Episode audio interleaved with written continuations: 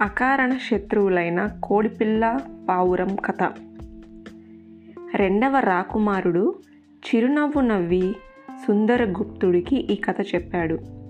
అనగనగా ఒక ఊళ్ళో ఒక రైతు ఉండేవాడు. అతను ఒక కోడిపిల్లని పావురాన్ని కలిపి పెంచసాగాడు. కోడిపిల్లకి పావురానికి ఒకే చోట ఆహారాన్ని వేసేవాడు. పావురము రెండు గింజలను తిని ఆకాశంలో ఒకసారి చక్కర్లు కొట్టి వచ్చేది. కోడిపిల్ల మాత్రము వంచిన తల ఎత్తకుండా ఆహారాన్ని తినేది.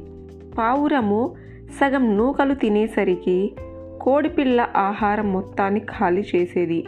దాంతో పావురము అర్ధ ఆకలితో సరిపెట్టుకునేది. ఈ కారణంగా రెండింటి మధ్య శత్రుత్వము ఏర్పడింది.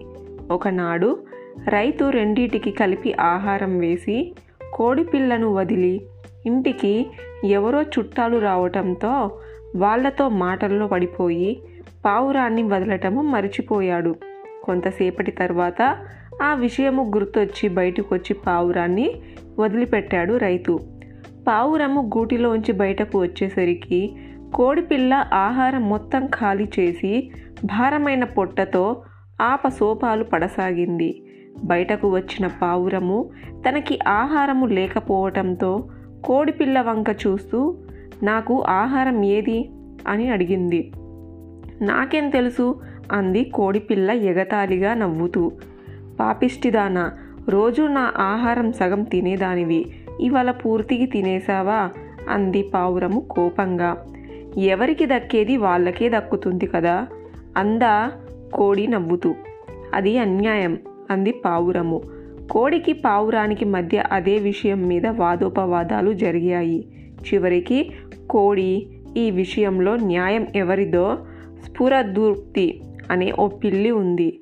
దాన్ని అడుగుదాము అంది. పిల్లి తీర్పుకు పావురం కూడా ఒప్పుకుంది. రెండు కలిసి పిల్లి దగ్గరకు తీర్పు కోసం వెళ్ళాయి.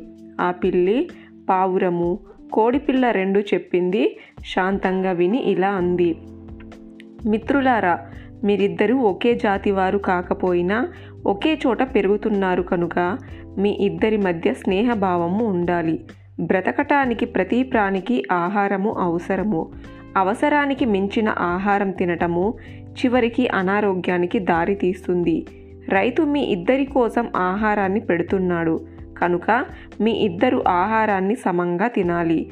శత్రుత్వంతో ఒకరి మీద ఒకరు కత్తులు దూసుకోవడం కంటే మిత్రుత్వంతో ఐక్యమత్యంగా కలిసి ఉంటే మీ స్నేహం ముందు ముందు మీ జాతుల వారికి ఆదర్శంగా అవుతుంది అంటూ మంచి మాటలు చెప్పింది పిల్లి. పిల్లి మాటలతో కోడిపిల్ల మనసు మారి తన తప్పును ఒప్పుకుంది. ఆ రోజు నుండి కోడిపిల్ల తనకు కావలసినంత ఆహారం తిని మిగతా ఆహారము పావురానికి వదిలిపెట్టేది. పిల్లి చేసిన సంధి వల్ల కోడిపిల్ల పావురము ఐక్యమత్యంగా కలిసి ఉండసాగాయి. రెండవ రాకుమారుడు ఆ కథ ముగించి మీరిద్దరూ ఒకే గూట్లో నివసిస్తున్న తండ్రి కొడుకులు. కలిసిమెలిసి ఉండటము మీ ధర్మము మీ బాధ్యత కూడా. అంతటా రాకుమారుడు జ్యేష్ఠుడు తల పంకిస్తూ మందహాసం చేసి అవును ధనం కంటే ధర్మం ముఖ్యము. స్వధర్మాన్ని విస్మరించి స్వార్థంతో ప్రవర్తించే వాళ్ళకు నాశనము తప్పదు. వెనకటిలాగే స్వార్థంతో దురాశకు పోయి తన కుటుంబాన్ని నాశనం చేసుకుంది ఒక గద్ద.